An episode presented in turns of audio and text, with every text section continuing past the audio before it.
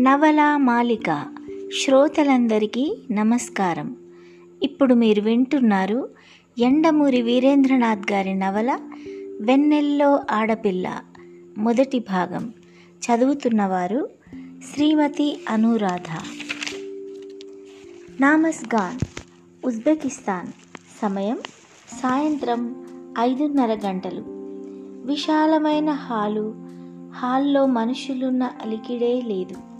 కానీ వందలాది మంది విశాలమైన మెట్లలా ఉన్న ఆర్చీల మీద కూర్చొని ఊపిరి బిగబట్టి చూస్తున్నారు. రెండు టెలివిజన్ కెమెరాలు నిశ్శబ్దంగా పనిచేసుకుపోతున్నాయి. చప్పుడు కాకుండా దూరంగా నిలబడి లెన్స్ సహాయంతో ఫోటోలు తీసుకుంటున్నారు కొందరు. పోలన్స్కి ముందుకు వంగి ఎదుటి బల్ల మీదకు తీక్షణంగా చూస్తున్నాడు. బల్ల మీద తెలుపు గోధుమ రంగు చెదరపు గళ్ళు మనిషి జీవితపు గెలుపు ఓటమిల్లా పెనవేసుకుపోయి ఉన్నాయి. తరువాత ఎత్తు వేయవలసింది పోలన్స్కి. అతడు గెడ్డం గోక్కుంటూ ఆలోచిస్తున్నాడు. అతడి మినిస్టర్ శత్రువుల మధ్య అష్టదిగ్బంధనంలో ఉంది. హాలు మధ్యలో ఉన్న చదరంగపు బల్ల మీద పావులు ఏ ఏ స్థానాల్లో ఉన్నాయో దానికి ఎదురుగా ఉన్న ఎత్తైన బోర్డు మీద ఎలక్ట్రానిక్ లైట్లు తెలుపుతున్నాయి. ఆ లైట్ల ఆధారంగా కొందరు ప్రేక్షకులు తమ ముందున్న బోర్డుల మీదే అదే ఆటను ఆడుతూ నోట్స్ రాసుకుంటున్నారు.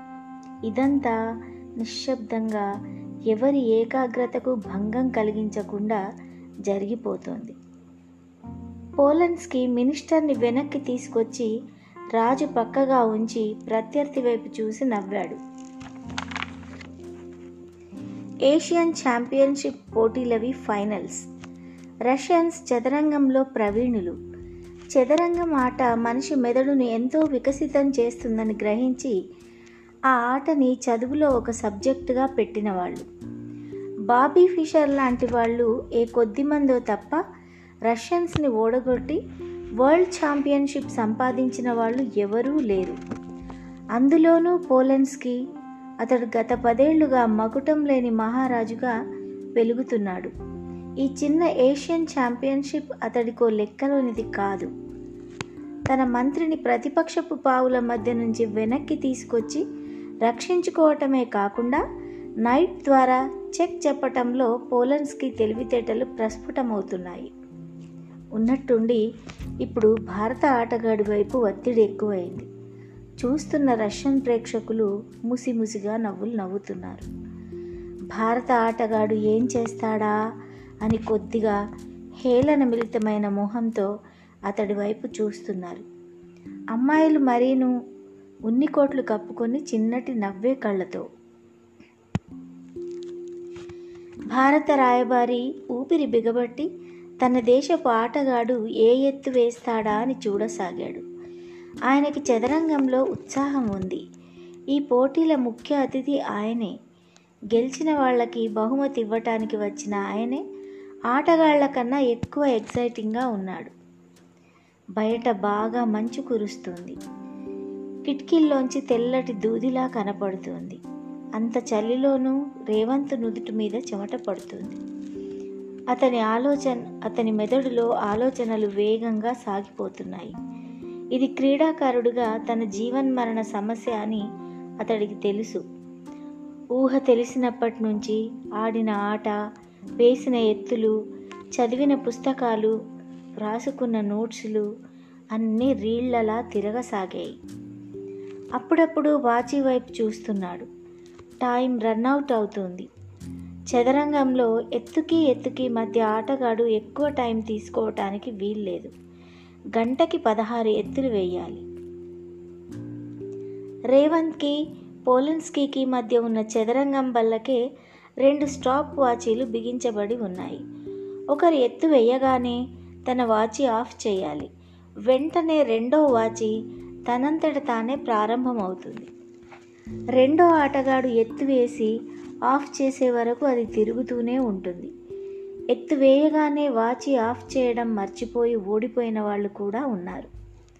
ఒక్కొక్కసారి వాచి గంట గడిచినట్టు చూపించే లోపులో పదహారు ఎత్తులు వేయకపోతే ఓడిపోయినట్టే. టైంలో ఆట పూర్తి చేయలేక ఒత్తిడి వల్ల తప్పు ఎత్తులు వేసి ఓడిపోయిన వాళ్ళే ఎక్కువ మంది. రేవంత్ ఇప్పుడు అదే స్థితిలో ఉన్నాడు. ఇంకో ఐదు నిమిషాల్లో నాలుగెత్తులు వేయాలి. ఎలా? ఎలా? వాచిముళ్ళు తిరిగిపోతుంది. జనం చప్పట్లు కొట్టడానికి సిద్ధంగా ఉన్నారు. టీవీ కెమెరామెన్ ఓడిపోతున్న రేవంత్ ముఖ కవలికల్ని పట్టుకోవటం కోసం జూమ్ లెన్స్తో మరింత ముందుకొచ్చాడు. పోలెన్స్కి కుర్చీ వెనక్కి వాలి పైకప్పుకేసి చూస్తూ రిలాక్స్డ్గా కూర్చున్నాడు. ఇక నీ పని అయిపోయింది సుమా అన్న సైకలాజికల్ వీక్నెస్ ప్రత్యర్థిలో కలిగించటం అది. పోలన్స్కీకి ఇంకా పదిహేను నిమిషాల టైం ఉంది. ఎంత తాపీగా ఆడినా పర్లేదు. రేవంత్కి అలా కాదు. ఐదు నిమిషాల్లో అప్పుడే అర నిమిషం గడిచిపోయింది. అతడు చూపుడు వేలుతో షకటుని ముందుకు జరిపాడు. పోలెన్స్కి వెంటనే నైట్ని తీసుకొచ్చాడు ముందుకి. రేవంత్ బంటుని కదిపాడు. అతడు చాలా డెస్పరేట్గా ఉన్నాడని చూసేవాళ్ళకు తెలుస్తుంది. టైం ఇంకా రెండు నిమిషాలుంది. పోలెన్స్కి తేలిగ్గా మళ్ళీ ముందుకు జరిపాడు. జరిపి బంటును తిన్నాడు. కేవలం దానికోసమే చూస్తున్నట్లు రేవంత్ మూల నుంచి ఏనుగుని మధ్యకి తీసుకువచ్చి చెక్ అన్నాడు ఒక్క క్షణం పోలన్స్కి కానీ చూస్తున్న వాళ్ళకి కానీ జరిగింది అర్థం కాలేదు. అంత క్షణకాలం మీద జరిగిపోయినట్టుంది. అంత పెద్ద హాలు అయోమయంతో కూడిన నిశ్శబ్దంతో క్షణకాలం పాటు స్తబ్దమైపోయింది అయితే అది క్షణకాలం మాత్రమే. తర్వాత ఆనకట్టను దాటి దూసుకొచ్చినట్టు జనం హర్షధ్వానాలతో దూసుకొచ్చారు. పోలెన్స్కి ఇంకా షాక్ నుంచి తేరుకోలేదు. పైకి డెస్పరేట్గా కనపడుతూ తనలో అహాన్ని కలుగచేసి కొంచెం నిర్లక్ష్యంగా ఆడేటట్టు చేశాడన్నమాట ప్రత్యర్థి. అతడు తలెత్తి రేవంత్ వైపు చూశాడు. జనం అప్పుడే రేవంత్ చుట్టూ చేరిపోయారు. అతడు ఉక్కిరి బిక్కిరి అవుతున్నాడు. అమ్మాయిలు దాదాపు మీద పడి ఆటోగ్రాఫ్లు తీసుకుంటున్నారు. విలేకరులు ప్రశ్నల వర్షం కురిపిస్తున్నారు. ఒకదాని మీద ఒకటి ఆగకుండా ఫ్లాష్లు వెలుగుతున్నాయి. టీవీ కెమెరాలు రకరకాల కోణాల కోసం హడావిడిగా తిరుగుతున్నాయి. భారత రాయబారి అయితే తన హోదా కూడా మరిచి రేవంత్ను గాలిలోకి ఎత్తటానికి సాటి క్రీడాకారుడుగా ప్రయత్నం చేస్తున్నాడు. సాధించింది తక్కువ విజయమేమీ కాదు. ఓడించింది పోలెన్స్కిని గత పది సంవత్సరాలుగా మకటం లేని మహారాజుగా వెలుగుతున్న ప్రపంచ ప్రఖ్యాత క్రీడాకారుణ్ణి. World champion Anatoly Karpov Swedish grandmaster అండర్సన్లు కూడా అతడితో ఆడటానికి కొద్దిగా వెనుకాడతారు. అటువంటి వాణ్ణి ఓ ఇరవై ఐదేళ్ళ యువకుడు చివరి క్షణంలో చిత్తు చేశాడంటే దాని వెనుక ఎన్నో సంవత్సరాల దీక్ష పట్టుదల ఉంటే తప్ప అది సాధ్యం కాదు. ఏదో చివర్లో హడావుడి చేసి గెలిచిన తాత్కాలికమైన గెలుపు కాదిది. తన హయాం తీరిపోయిందని తన స్థానం ఆక్రమించుకోవటానికి కొత్త తరం వచ్చేసిందని పోలన్స్కీకి తెలిసిపోయింది. ఒక అమ్మాయి రేవంత్ చేత చేతి మీద ఆటోగ్రాఫ్ తీసుకుంటుంది. ఓ పన్నెండేళ్ళ కుర్రవాడు రేవంత్ని సంభ్రమంగా చూస్తున్నాడు. ఒక ముసలివాడు అతడి భుజం ఆప్యాయంగా తడుతున్నాడు. అందరితో కలిసి రేవంత్ గుంపుగా ఆ గదిలోంచి బయటకు వచ్చేశాడు. అప్పుడే లైవ్ టీవీ ద్వారా వార్త పాకిపోయినట్టుంది. జనం అక్కడికి చేరుకుంటున్నారు. ఈ ఆట పట్ల రష్యన్స్కున్నంత ఆసక్తి ఇంకెవరికీ ఉండదు. అంతమంది చుట్టుముట్టడం వల్ల రేవంత్ మొహం చెమట పట్టింది. చూసుకుంటే జేబులో చేతి రుమాలు లేదు. ఆడుతున్నప్పుడు జారిపోయినట్టుంది. ఇంతలో అనౌన్స్మెంట్ వినిపించటంతో అందరి దృష్టి అటు మళ్ళింది. రేవంత్ చోటు చేసుకుని తిరిగి హాల్లోకి వచ్చాడు. వరండాలోంచి వచ్చి గుమ్మం దాటి హాల్లోకి ప్రవేశిస్తూనే అతడు స్తబ్దుడై నిలబడిపోయాడు. విశాలమైన హాలు నిర్మానుష్యంగా ఉంది. హాలు మధ్యలో చదరంగం బల్ల అలాగే ఉంది. బల్లకెదురుగా పోలన్స్కి మాత్రం ముందుకు వంగి మొహం చేతుల్లోకి దాచుకుని ఒక్కడే ఒంటరిగా కూర్చొని తనలో తాను రోధిస్తున్నాడు. రేవంత్ అచేతనంగా అతన్ని చూస్తూ ఉండిపోయాడు. ప్రపంచ ప్రఖ్యాతి చెందిన ఒక క్రీడాకారుడి నిష్క్రమణాన్ని ఆ స్థానాన్ని ఆక్రమిస్తున్న మరో క్రీడాకారుడు వ్యధతో పరిశీలిస్తున్నాడు. అతడికి స్టీక్ అన్న జాక్ లండన్ కథ జ్ఞాపకం వచ్చింది. ఇంకో పది సంవత్సరాలు తన రాజ్యాన్ని ఏలుతాడు. తర్వాత నిష్క్రమిస్తూ తను రోధిస్తూ ఉంటే ఇంకో కుర్రవాడు తనని ఇదే సానుభూతితో గమనిస్తాడు.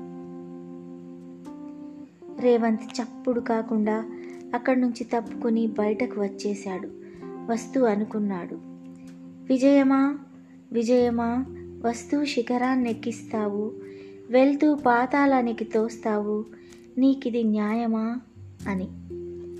ఇప్పటి వరకు మీరు విన్నారు ఎండమూరి వీరేంద్రనాథ్ గారి నవల వెన్నెల్లో ఆడపిల్ల మొదటి భాగం. చదివిన వారు శ్రీమతి అనురాధ.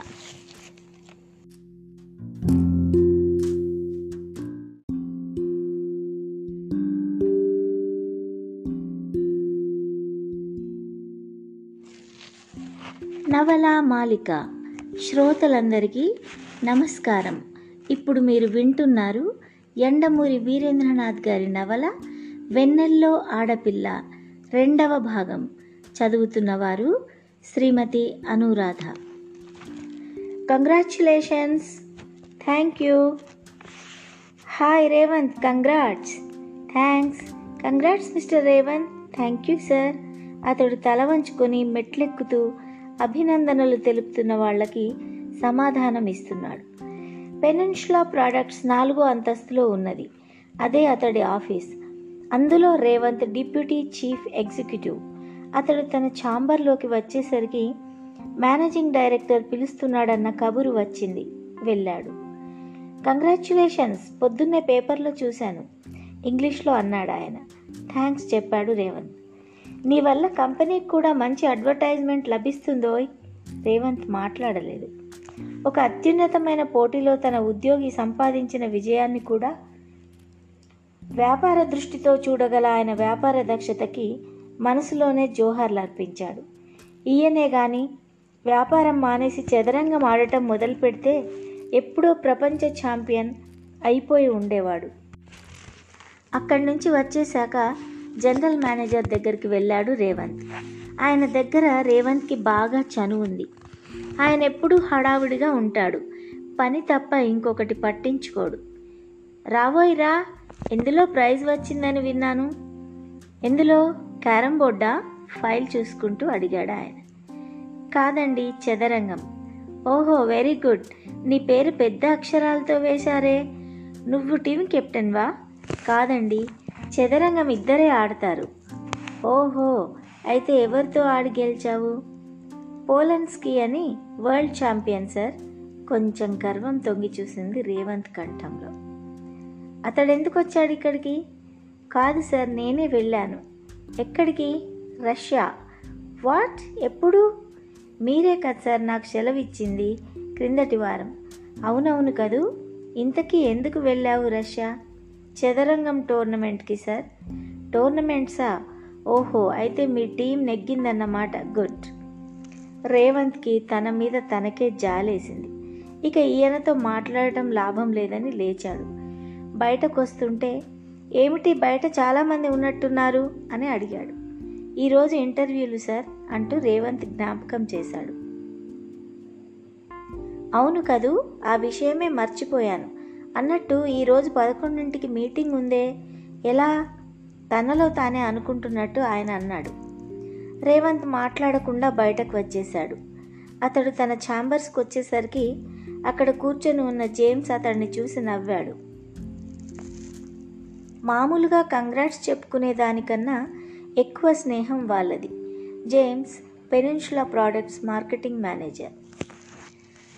James ఐదడుగుల ఆ రంగులాల ఎత్తుంటాడు. ఎత్తుకు తగ్గ లావు. నల్లగా ఉన్న మొహంలో కళ ఉంది. నిర్లక్ష్యమైన కళ్ళు. ఆ నిర్లక్ష్యం పదో ఏట తల్లి లేచిపోవటంతో పెరిగింది.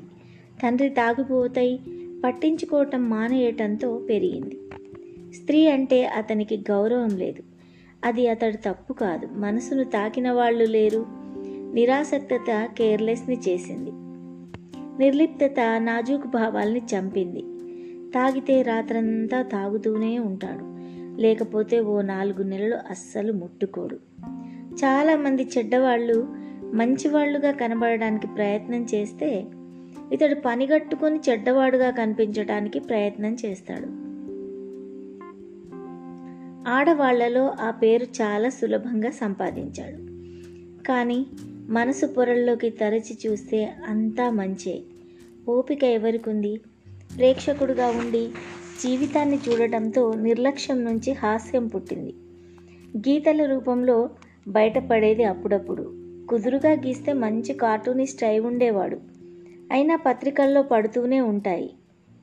అతడంటేనే పడదు పెనిన్షులా కంపెనీలో పనిచేసే ఎనిమిది మంది అమ్మాయిల్లో ఏడుగురికి. ఇంకొక అమ్మాయి బాల వితంతువు. రేవంత్ దీనికి పూర్తిగా వ్యతిరేకం. ఒక గొప్ప చిత్రకారుడు కుదురుగా కూర్చుని గీసిన చిత్రం అతడి జీవితం. చాలా సిస్టమాటిక్ అది. ఐదింటికే లేచి ఐదు గంటల పాటు ఆ చదరంగంతో ఆటాడి అరిస్టోక్రసీ కోటేసుకొని ఆఫీస్కి వచ్చే ఆ ఐదు అడుగుల ఐదు అంగుళాల అబ్బాయి అంతరంగం ఆకాశంలా నిర్మలం. ఆకృతి అరవిందంలా కోమలం. పదవి కంఠంలో కమాండ్ని హోదా మనసులో బిడియాన్ని తీసుకురాలేదు. విభిన్న ధృవాలు ఆకర్షించబడినట్టు వాళ్ళు స్నేహితులయ్యారు. ఎయిర్పోర్ట్కి వచ్చాను కానీ నేను వచ్చేసరికి విమానం రావడం వెళ్ళిపోవడం కూడా జరిగిందట అన్నాడు జేమ్స్. రేవంత్ నవ్వి చాలా శ్రమ తీసుకున్నావే అన్నాడు. జెండా ఎగిరేసి వచ్చావు కదా? రేవంత్ మొహంలో నవ్వు మాయమై మ్లానమైంది. నెమ్మదిగా అన్నాడు. విమానం దిగగానే నా కళ్ళు వెతికాయి. నేను సాధించింది తక్కువ విజయమేమీ కాదని నాకు తెలుసు. నేను అభిమానుల్ని పూలదండల్ని ఘన స్వాగతాన్ని కోరుకోవటం లేదు. కానీ నీకు తెలుసా జేమ్స్? కనీసం ప్రాంతీయ క్రీడా మండలి సెక్రటరీ కూడా ఫార్మాలిటీగా రాలేదు.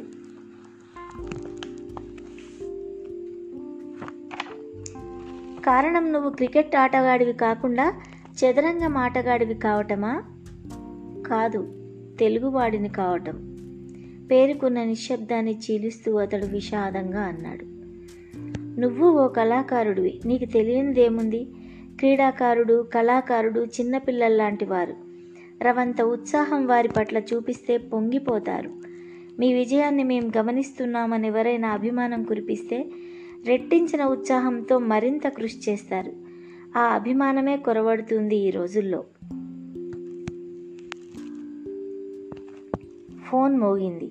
రేవంత్ ఫోన్ ఎత్తి తన సహజమైన బిజినెస్ మోనోటోన్లో హలో అన్నాడు. అవతల వైపు నుంచి వెంటనే సమాధానం రాలేదు. అతడు విసుగ్గా మరోసారి హలో అన్నాడు. "హ- హలో కొద్దిగా బెదురు కొద్ది ఎగ్జైట్మెంట్ కొద్దిగా చిలిపితనం అన్నీ మిళితమైన ఓ అందమైన స్వరం అవతల నుంచి పలకటంతో రేవంత్ కుర్చీలో చప్పున కదిలి ఎవరు? అన్నాడు. నేను నేను మీ అభిమానిని. మీకు కంగ్రాచ్యులేషన్స్ చెప్దామని ఫోన్ చేశాను. థ్యాంక్స్ మీ పేరు? అడిగాడు రేవంత్.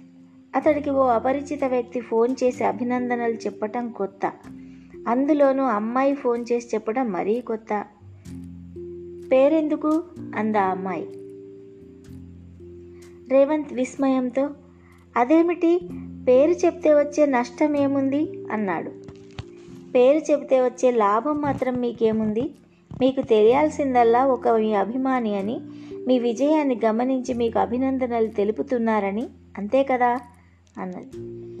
కానీ చెప్పటం వల్ల నాకు కొద్దిగా సంతృప్తి వస్తుంది. మళ్ళీ ఎప్పుడైనా గుర్తు తెచ్చుకుంటే ఫలానా అమ్మాయి ఫోన్ చేసింది కదా అని ఊహించుకోవటానికి బాగుంటుంది అన్నాడు సమర్థించుకుంటూ రేవంత్. రేవంత్ పడుతున్న అవస్థ చూసి జేమ్స్ ఏమిటి విషయం? అని అడిగాడు. రేవంత్ మౌస్ మౌత్ పీస్కి చెయ్యి అడ్డం పెట్టి ఎవరు అమ్మాయి అభినందనలు చెప్తుంది అన్నాడు. అని తిరిగి ఫోన్లో ఏం నా ఆర్గ్యుమెంట్ కరెక్టేనా? అన్నాడు. నా పేరు?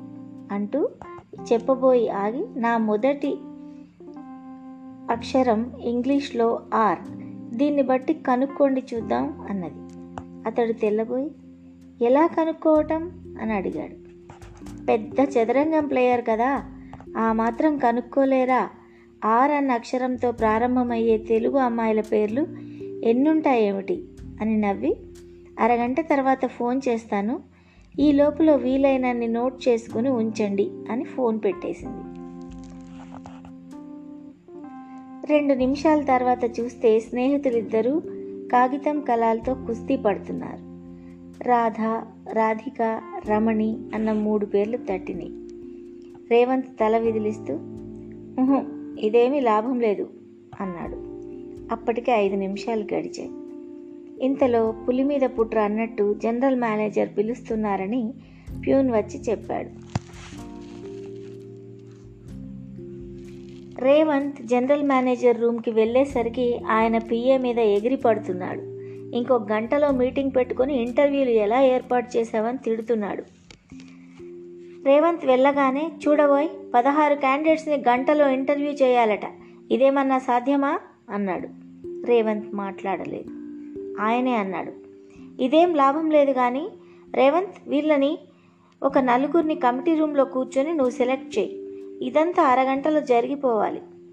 ఆ నలుగురిని నేను ఫైనల్గా ఇంటర్వ్యూ చేసుకుంటాను. క్విక్ మళ్ళీ పదకొండింటికి నాకు మీటింగ్ ఉంది అంటూ ఫైల్లో చదవడంలో మెలిగిపోయాడు. రేవంత్ పిఏ బయటకు వచ్చాడు ఆయన గంటలో చేయలేని తను అరగంటలో ఎలా చేయగలడో అతనికి అర్థం కాలేదు. పోనీ గంట తనకే ఇచ్చి ఒకరిని సెలెక్ట్ చేయమనొచ్చుగా? ఊహు మళ్ళీ ఫైనల్ అథారిటీ తన చేతిలోనే ఉంచుకోవాలి. అతనికి నవ్వొచ్చింది. వరండా కుర్చీల్లోనూ సోఫాల్లోనూ సర్దుకొని కూర్చుని ఉన్నారు క్యాండిడేట్స్. తాయిలం కోసం చూసే చిన్నపిల్లల మొహాల్లా ఉన్నాయి. వాళ్ళ మొహాలు. ఎనిమిది మంది అబ్బాయిలు ఎనిమిది మంది అమ్మాయిలు అందరూ తెలివైన వాళ్ళలాగే కనపడుతున్నారు. వాళ్ళని చూసేసరికి ప్లాన్ లాంటి ఆలోచన తట్టింది రేవంత్కి. వెళ్ళి కమిటీ రూమ్లో కూర్చుని సెక్రటరీతో వాళ్ళని పంపమని చెప్పాడు. ఒక్కొక్కరిని పంపమంటారా? సెక్రటరీ అడిగాడు. కాదు అందరినీ పంపు. సెక్రటరీ అతడి వైపు విచిత్రంగా చూశాడు. రేవంత్ అతడి అనుమానం గ్రహించి ఒక్కొక్కరిని ఇంటర్వ్యూ చేయాలంటే అరగంటలో సాధ్యం కాదు. మాస్ ఇంటర్వ్యూ చేద్దాం అన్నాడు. సెక్రటరీ బయటకు వెళ్ళిన నిమిషానికి బిలబిలమంటూ అభ్యర్థులు లోపలికి వచ్చారు. కూర్చోండి అన్నాడు రేవంత్. మధ్యలో బల్ల ఉంది చుట్టూ ఉన్న కుర్చీల్లో కూర్చున్నారు వాళ్ళంతా. రేవంత్ లేచి నిలబడి కంఠం సర్దుకొని ఉపన్యాసంలా చెప్పటం ప్రారంభించాడు. ఇటీవల కాలంలో కావాల్సిన అభ్యర్థుల్ని ఎంపిక చేసుకోవటం కోసం రకరకాల సైంటిఫిక్ పద్ధతులు వచ్చినాయి. పూర్వంలాగా చరిత్ర భూగోళంలో ప్రశ్నలు అడగటం పాత పద్ధతి. తెలివితేటల్ని పరీక్షించడానికి ఓ కొత్త పద్ధతి ఇంటెలిజెన్స్ కోషియన్సీ టెస్ట్ అంటే ఐక్యూ టెస్ట్. ఇప్పుడు మీకు ఆ పరీక్ష పెట్టి మీలో నలుగురిని ఎన్నుకొని ఫైనల్ ఇంటర్వ్యూకి మా జనరల్ మేనేజర్ దగ్గరికి పంపే బాధ్యత నా మీద పడింది. అతను ఊపిరి తీసుకోవటానికి ఆగాడు. అందరూ అతడేం చెప్తాడా అని చూడసాగారు. అతడు తిరిగి చెప్పటం ప్రారంభించాడు. ఐక్యూ టెస్ట్లో ఏదైనా అడగవచ్చు. లెక్కలు రంగుల కాంబినేషన్లు వగైరా. కానీ పెనిన్షులా ప్రాడక్ట్స్ తెలుగు వారికి ప్రియమైనవి. ముఖ్యంగా తెలుగు అమ్మాయిలకి. అందుకని మీకు పరీక్ష పెడుతున్నాను. మీకు తెలిసిన తెలుగు అమ్మాయిల పేర్లు ఎన్ని వీలైతే అన్నీ వ్రాయండి. కానీ ఒక షరతు. పేరు మొదటి అక్షరం ఆర్తో ప్రారంభం కావాలి. మీకు పదిహేను నిమిషాల టైం ఇవ్వబడుతుంది. ఈ సమయంలో ఎక్కువ పేర్లు వ్రాసిన వాళ్ళని నలుగురిని ఫైనల్ ఇంటర్వ్యూకి పంపడం జరుగుతుంది. అప్పుడే ఇద్దరు ముగ్గురు వ్రాసేయటం మొదలుపెట్టడంతో మౌనం వహించాడు. కొంతమందికి వెంటనే అర్థం కాలేదు. నిమిషం తర్వాత ట్యూబ్లైట్ వెలిగి వాళ్ళు కళాలు కాగితాల మీద పెట్టారు. ఐదు నిమిషాలు తలెత్తకుండా అందరూ వ్రాసుకుంటూ పోయారు. తర్వాత తలకప్పుకే పైకేసి చూసేవాళ్ళు గోళ్ళు కొరుక్కుంటూ ఆలోచించేవాళ్ళు. ఊరగా పక్కవారి కాగితాల్లోకి చూసేవాళ్ళు బయలుదేరారు. ఒక అమ్మాయే ఎక్కువ వ్రాసింది. చాలామంది పది పదకొండు పేర్ల కన్నా ఎక్కువ వ్రాయలేదు. కొంతమంది క్రిస్టియన్ ముస్లిం పేర్లు కూడా వ్రాసారు అందరికన్నా ఎక్కువ పేర్లు వ్రాసిన నలుగురిని సెలెక్ట్ చేసి జనరల్ మేనేజర్ దగ్గరికి ఫైనల్ సెలక్షన్స్కి పంపి ఆ కాగితాలు పట్టుకొని తన ఛాంబర్స్కి వచ్చేశాడు. అప్పటికి ఆ అమ్మాయి దగ్గర నుంచి ఫోన్ రావటానికి ఇంకా పది నిమిషాలుంది. ఛాంబర్లో కూర్చొని ఉన్న జేమ్స్ ఇంత ఆలస్యమైందే? అని అడిగాడు. రేవంత్ తను చేసిన పని చెప్పాడు. జేమ్స్ అదిరిపోయి గుడ్ నిజంగా చదరంగం బుర్రే అనేది అన్నాడు. నవ్వి అన్నీ అలా కలిసి వచ్చినాయి అన్నాడు రేవంత్. తన చేతిలో ఉన్న కాగితాల వంక చూస్తూ. ఆ తర్వాత కామన్ పేర్లు తీసేసి ఫైనల్ లిస్ట్ తయారు చేసేసరికి పది నిమిషాలు పట్టింది. పైన మరో ఐదు నిమిషాలకి ఫోన్ మోగింది. దానికోసమే చూస్తున్న రేవంత్ చప్పున రిసీవర్ అందుకున్నాడు. ఏం కనుక్కున్నారా? అటు నుంచి చిన్న నవ్వుతూ అమ్మాయి అడిగింది. ఆ చాలా పేర్లున్నాయి. చెప్పండి అందులో నా పేరుంటే ఈరోజే మీ ఆఫీస్కి వచ్చి స్వయంగా అభినందిస్తాను. చదరంగంలో గెలిచినందుకు కాదు నేను పెట్టిన పోటీలో గెలిచినందుకు. రేవంత్ మొహం ఉక్రోషంతో ఎర్రబడింది. అంత కష్టమేమీ కాదనుకుంటాను. అయితే ఒక షరతు. మీ పూర్తి పేరు నేను చెప్పలేకపోవచ్చు. ఉదాహరణకు మీ పేరు రమణి ప్రియ అనుకోండి. నేను రమణి అని చెప్పినా అది కరెక్ట్ అన్నాడు. ఓకే. రేవంత్ పేర్లు ఫైనలైజ్ చేసిన కాగితం తీసుకొని చదవటం మొదలుపెట్టాడు. రాధా కాదు. రజని కాదు. జేమ్స్ ఊపిరి బిగబట్టాడు రాజ్యలక్ష్మి రోజా అట్నుంచి నవ్వు. రెండోది తెలుగు పేరు కాదు. నాది చాలా అందమైన అచ్చమైన తెలుగు పేరు. ఏ బాపునో విశ్వనాథో వింటే చటుక్కున సినిమాకు పెట్టుకునే పేరు అంది. రంగమ్మ రౌడీ రంగమ్మ కసిగా అన్నాడు. అట్నుంచి ఉక్కిరి బిక్కిరి అయ్యేటంత నవ్వు.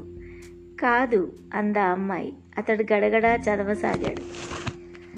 రామేశ్వరి రామలక్ష్మి రాగిణి రతి రమాప్రభ రాజసులోచన రత్నప్రభ రత్నకుమారి రంగమణి రమామణి రత్నపాప రోహిత రమాతిలకం రాగచంద్రిక రోహిణి రాణి రంగ రంగవల్లి రమణి రామసీత రుచిర రాగమణి రామభద్ర రాజనర్తకి రీతిగౌళ రచన రూప రూపి రాజిత రుక్మ రుక్మిణి రంజిత రంజన రాధిక రుమ రమోళ రసిక రేణు రేణుక రేవతి రుద్ర రేష్మి రాగమయి రాగవల్లి రంభ రూన రీమ రసిత రఘునందిని రాగరాగిని రీతు రౌద్రి రాజశ్రీ రసమయి రేరాణి ఋతు రాజీవలోచన రత్నావళి రజనీగంధ రసన రమళ రవిచంద్రిక రసమంజరి రక్తి రక్తోత్పల రవళి రహి.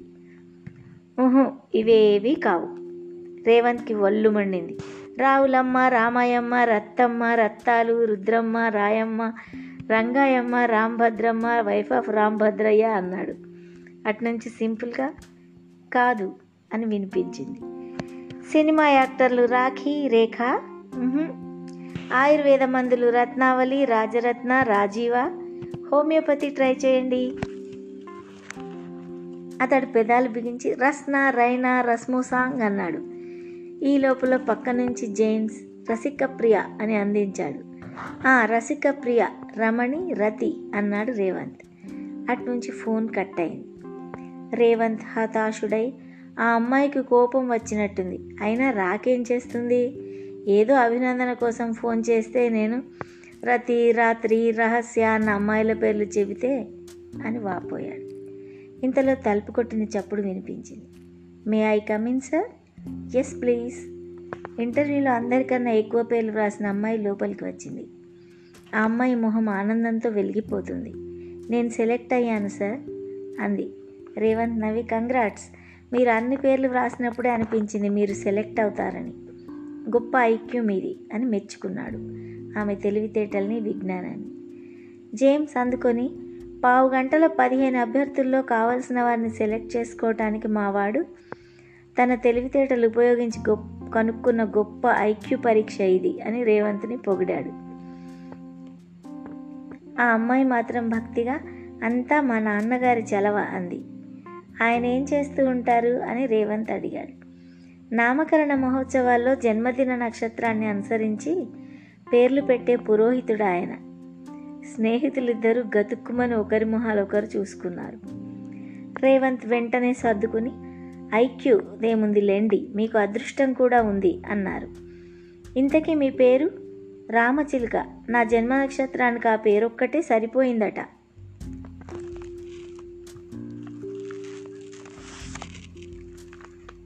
ఇప్పటి వరకు మీరు విన్నారు ఎండమూరి వీరేంద్రనాథ్ గారి నవల వెన్నెల్లో ఆడపిల్ల రెండవ భాగం. చదివిన వారు శ్రీమతి అనురాధ.